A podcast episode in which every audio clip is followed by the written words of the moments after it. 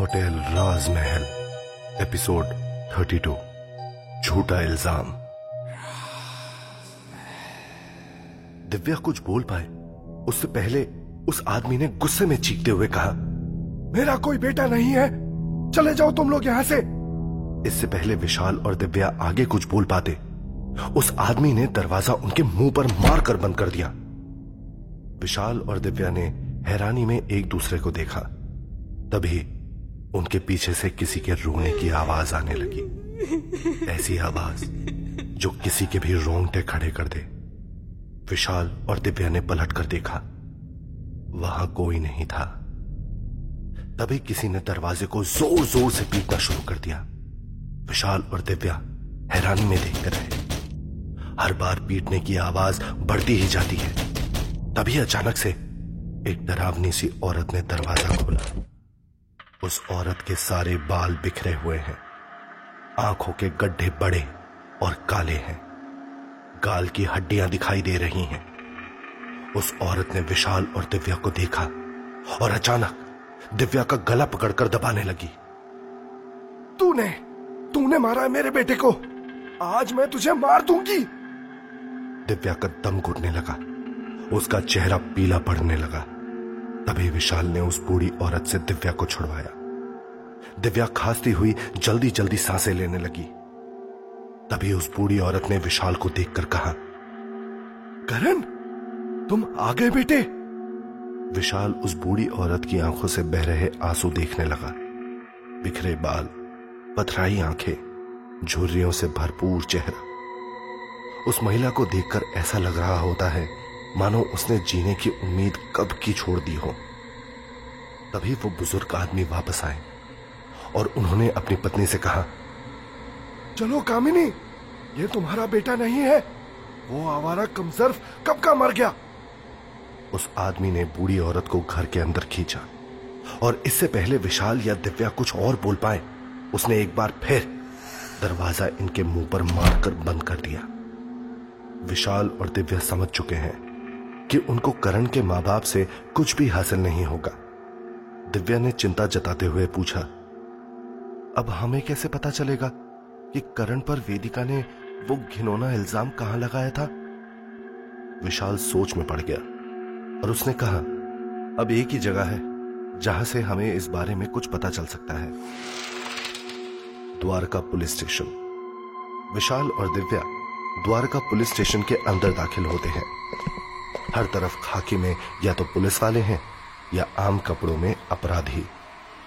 दिव्या थोड़ी घबरा जाती है, वो विशाल का हाथ पकड़ लेती है।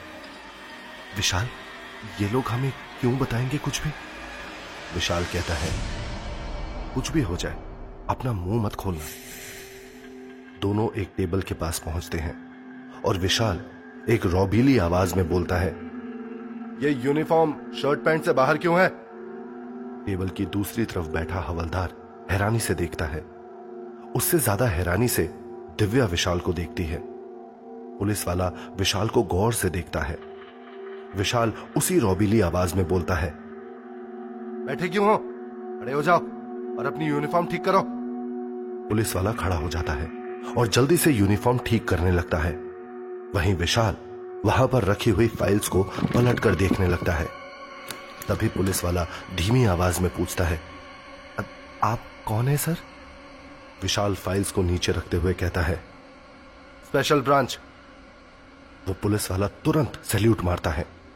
दिव्या को अपनी आंखों पर यकीन नहीं हो रहा होता है ये सब देखकर। विशाल पुलिस वाले से कहता है, मुझे इंफॉर्मेशन चाहिए, वो जो रेप केस में करण आहूजा ने आत्महत्या कर ली थी, वो वाकया कहां हुआ था। पुलिस वाला सीना तान कर बोलता है, जनाब वो कांड सिटी विलेज रिसॉर्ट में हुआ था, यहीं द्वारका में। विशाल कहता है, अच्छा, और रौबीली अंदाज से मुड़कर बाहर जाने लगता है, लेकिन वापस पलटकर पूछता है, कमरा नंबर क्या था। पुलिस वाला बोलता है, जनाब कमरा नंबर 505। विशाल कहता है, शाबाश, और मुड़कर बाहर की तरफ निकल जाता है। वो पुलिस वाला तुरंत सलूट मारता है। दिव्या भी विशाल के पीछे पीछे बाहर निकल जाती है। विशाल बाहर आकर राहत की सांस लेता है। तभी दिव्या हैरानी में बोलती है, मुझे तो पता ही नहीं था कि तुम पुलिस वाले हो। विशाल हैरान नजरों से दिव्या की तरफ देखता है। मैं पुलिस वाला नहीं हूं, एक जले हुए होटल का रिसेप्शनिस्ट हूं। दिव्या की आंखें हैरानी में बड़ी हो जाती हैं। तो तुमने नाटक किया? विशाल उसका हाथ पकड़कर उसे खींचते हुए ले जाता है। इससे पहले उनको पता चले यहां से सटक लेते हैं। विशाल और दिव्या की अगली मंजिल होती है सिटी विलेज रिसॉर्ट, द्वारका, नई दिल्ली। रिसॉर्ट पहुंचते ही दिव्या और विशाल सीधा रिसॉर्ट के मैनेजर के पास जाते हैं। हमें आपके रिसॉर्ट के रूम नंबर 505 में रुकना है, विशाल ने मैनेजर से कहा।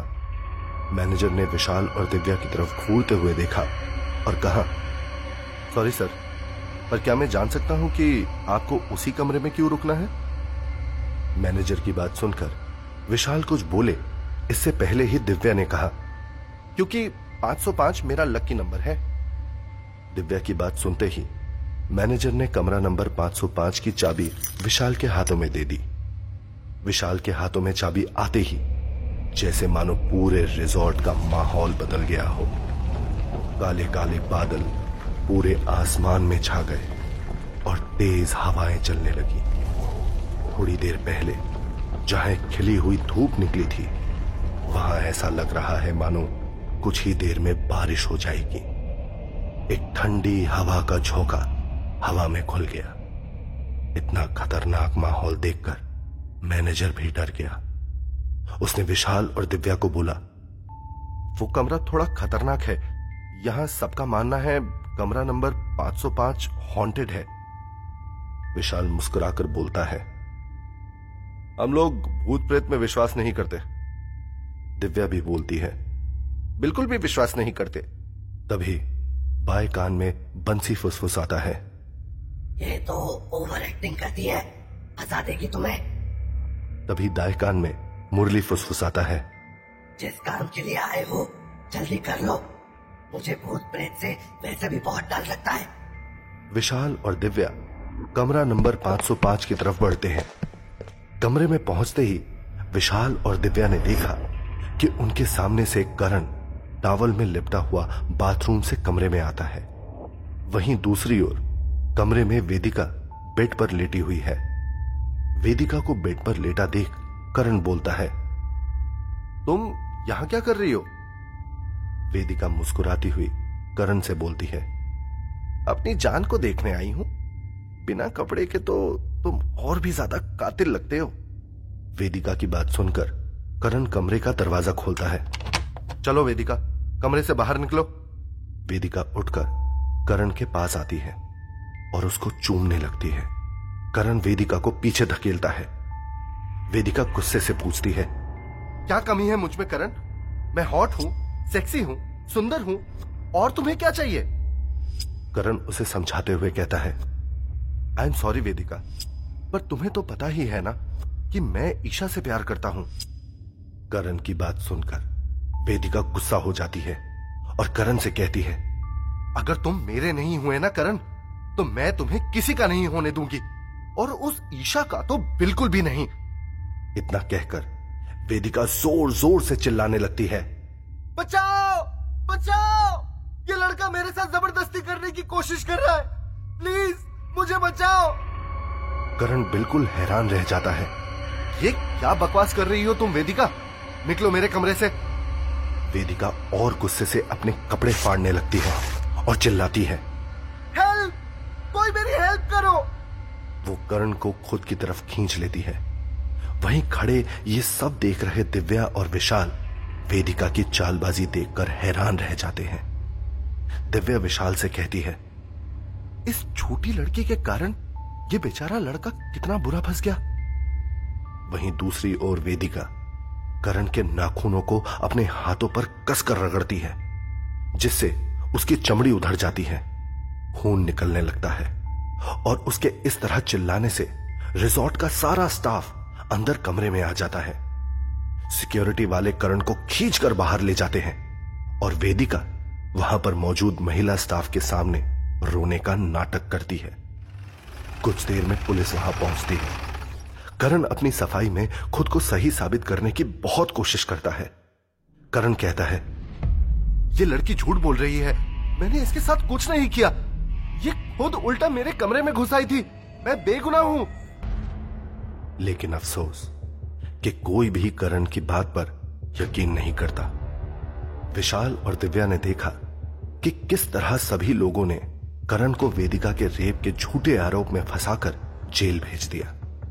वहां खड़ी करण की गर्लफ्रेंड ईशा पुलिस को करण को ले जाते देखती रहती है। आज तक इतना हेल्पलेस ईशा ने कभी महसूस नहीं किया होता। ईशा रोती हुई पुलिस को समझाने की बहुत कोशिश करती है, मेरा करण कभी भी ऐसा नहीं कर सकता, वो बेगुनाह है। लेकिन कोई भी ईशा की बातों पर यकीन नहीं करता। ईशा फूट फूट कर रोती है, पुलिस वालों से लगातार करण को छोड़ने की गुजारिश करती रहती है। करण से लिपट जाती है। करण बार बार उसे बोलता है, मैंने कुछ नहीं किया ईशा, मैं सिर्फ तुमसे प्यार करता हूं। ईशा बोलती है, मैं जानती हूं करण। लेकिन पुलिस वाले करण को ईशा से खींचकर अलग करते हैं और करण को पुलिस जीप में बिठा लेते हैं। ईशा पुलिस वालों के सामने गिड़गिड़ाती है, करण को छोड़ने की भीख मांगती है, लेकिन पुलिस करण को लेकर वहां से चली जाती है। ईशा अपने घुटनों पर गिरकर फूट फूट कर रोती है। ईशा का इस तरह से रोना देखकर विशाल और दिव्या के आंखों में भी आंसू आ जाते हैं। ये सब देख लेने के बाद दिव्या और विशाल फिर से रिजॉर्ट के मैनेजर के पास जाते हैं। मैनेजर ने दिव्या और विशाल को अपने सामने खड़ा देखकर पूछा, मैं क्या मदद कर सकता हूं आपकी? विशाल कुछ बोल पाए उससे पहले ही दिव्या मैनेजर से कहती है, रूम नंबर 505 में जो रेप केस हुआ था, उस समय करण आहूजा के साथ एक लड़की ईशा भी उसके साथ रुकी हुई थी, हमें उसका फोन नंबर चाहिए। इतना सुनते ही उस मैनेजर ने विशाल और दिव्या को ऊपर से नीचे देखते हुए कहा, सॉरी मैडम, लेकिन हम अपने किसी भी गेस्ट की पर्सनल इंफॉर्मेशन आपको नहीं दे सकते, और वैसे भी करण आहूजा केस को हुए कई साल बीत चुके हैं, हमने उस वक्त ही पुलिस को सारी जानकारी दे दी थी। वैसे आप लोग हैं कौन? विशाल कुछ बोल पाए इससे पहले ही दिव्या ने कहा, हम स्पेशल ब्रांच मुंबई से आए हैं, हमें इस रेप केस की तहकीकात करने के लिए यहाँ भेजा गया है। अगर तुमने हमारी मदद नहीं की, मजबूरन हमें तुम्हारे खिलाफ कानूनी कार्यवाही करनी पड़ेगी। ये सुनते ही मैनेजर के चेहरे की हवाइयां उड़ने लगी और वो तुरंत ही बोला, सॉरी मैडम, सॉरी सर, मुझे बस 1 मिनट दीजिए, मैं अभी आपको उस लड़की का नंबर देता हूँ। कुछ देर बाद मैनेजर ने ईशा का फोन नंबर कंप्यूटर से निकालकर दिव्या और विशाल को दे दिया। विशाल और दिव्या रिजॉर्ट से बाहर आकर तुरंत ईशा को फोन करते हैं। विशाल बोलता है, हेलो ईशा, क्या हम आपसे मिल सकते हैं? दूसरी तरफ से एक लड़की की आवाज आई, क्यों? और आप कौन बोल रहे हैं? विशाल ने बहुत गंभीरता के साथ बोला, ईशा, मुझे आपसे करण आहूजा के बारे में बात करनी है। विशाल और दिव्या एक कैफे में बैठे हैं जब उनके सामने एक सुंदर सी लड़की कैफे में दाखिल हुई। स्लिम फिगर, लंबे बाल, आंखों में चश्मा और perfect dressing style. Vishal Isha को देखते ही पहचान गया, ये वही लड़की है जो पुलिस के सामने करण को छोड़ने की मिन्नतें कर रही थी। विशाल अपनी कुर्सी से खड़ा हुआ और ईशा को आवाज दी, ईशा। ईशा ने पलटकर विशाल की तरफ देखा और वो विशाल और दिव्या की तरफ बढ़ गई। विशाल ने उसके लिए कुर्सी खींची जिस पर ईशा बैठ गई। दिव्या ने ईशा को हाय कहा और फिर बोली, मेरा नाम दिव्या है और ये विशाल है। ईशा ने इस बात पर ज्यादा गौर ना करते हुए कहा, आप लोग करण के बारे में क्या बात करना चाहते हैं? तभी अचानक से विशाल और दिव्या को किसी के रोने की आवाज सुनाई देती है, वही रोंगटे खड़े कर देने वाली रोने की आवाज। ईशा की आंखें नम हो जाती हैं। विशाल उससे पूछता है, क्या आप अब भी इस रोने की आवाज को सुन पा रही हैं? ईशा ने हैरानी से विशाल और दिव्या की तरफ देखा, आपको भी करण के रोने की आवाज सुनाई दे रही है? विशाल ने हां में सर हिलाया। ईशा ने हैरानी में अपने मुंह पर हाथ रख लिया और उसकी आंखों से आंसुओं की धारा बहने लगी। दिव्या की आंखें भी नम हो गई और उसने ईशा को हौसला देते हुए उसका हाथ थाम लिया। ईशा ने टिश्यू पेपर से अपने आंसू पोंछे और भरे गले से बोली, मैं ठीक हूं। फिर ईशा ने विशाल और दिव्या से पूछा, आप लोग हैं कौन और करण के बारे में क्या बात करना चाहते हैं? विशाल ने ईशा से कहा, यह जानना जरूरी नहीं है कि हम कौन हैं, बस हम इतना जानते हैं कि करण बेगुनाह था, उसे वेदिका ने फंसाया था। यह सुनकर ईशा की आंखों से आंसू बहने लगे। विशाल ने आगे पूछा, जब करण भी जानता था कि वो बेगुनाह है, उसके खिलाफ कोई भी सबूत टिक नहीं पा रहे थे, तो उसने आत्महत्या जैसा कदम क्यों उठाया? ईशा ने सिसकियां भरते हुए कहा, उसके पापा की वजह से। दिव्या और विशाल ये सुनकर हैरान रह जाते हैं। न चाहते हुए भी विशाल के मुंह से निकल जाता है, उसके पापा की वजह से? ईशा ने अपने आंसू पोंछते हुए कहा, करण के पापा ने उसकी किसी भी बात का यकीन नहीं किया। वो अपने बेटे को जानते तक नहीं थे। उनको वेदिका के झूठे आंसुओं पर ज्यादा भरोसा था और उन्हें अपने बेटे के सच्चे आंसू दिखाई नहीं दिए। उन्होंने तो उल्टा ये कह दिया कि आज से मैं भूल जाऊंगा कि मेरा कोई बेटा भी है। उसने जो काम किया है उससे मेरा सर पूरे समाज के सामने झुक गया है। मेरा उससे कोई रिश्ता नाता नहीं है।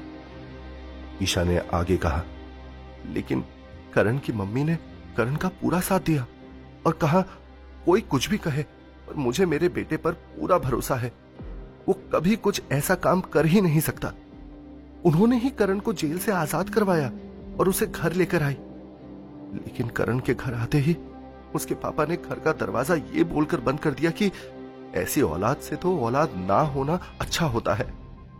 बस अपने पापा की यही बात करण को अंदर तक हर्ट कर गई। ईशा की बात सुनकर दिव्या और विशाल एक दूसरे को हैरानी से देखने लगते हैं। फिर ईशा ने आगे कहा, जब से करण जेल से छूटकर अपने घर आया, तब से सोशल मीडिया पर हर जगह करण की बुराई ही हो रही होती है। करण के सारे सोशल हैंडल्स पर लोग उसे रेपिस्ट के नाम से कमेंट करने लगे, जिस वजह से मेरा करण, जो हमेशा हंसता मुस्कुराता रहता था, वो निराश और डिप्रेस रहने लगा। बस यही लोगों के कमेंट्स और अपने पापा की नफरत करण बर्दाश्त नहीं कर पाया और उसने सुसाइड जैसा कदम उठा लिया। तो क्या होगा कहानी में आगे? विशाल और दिव्या कैसे दिलवाएंगे करण की आत्मा को मुक्ति?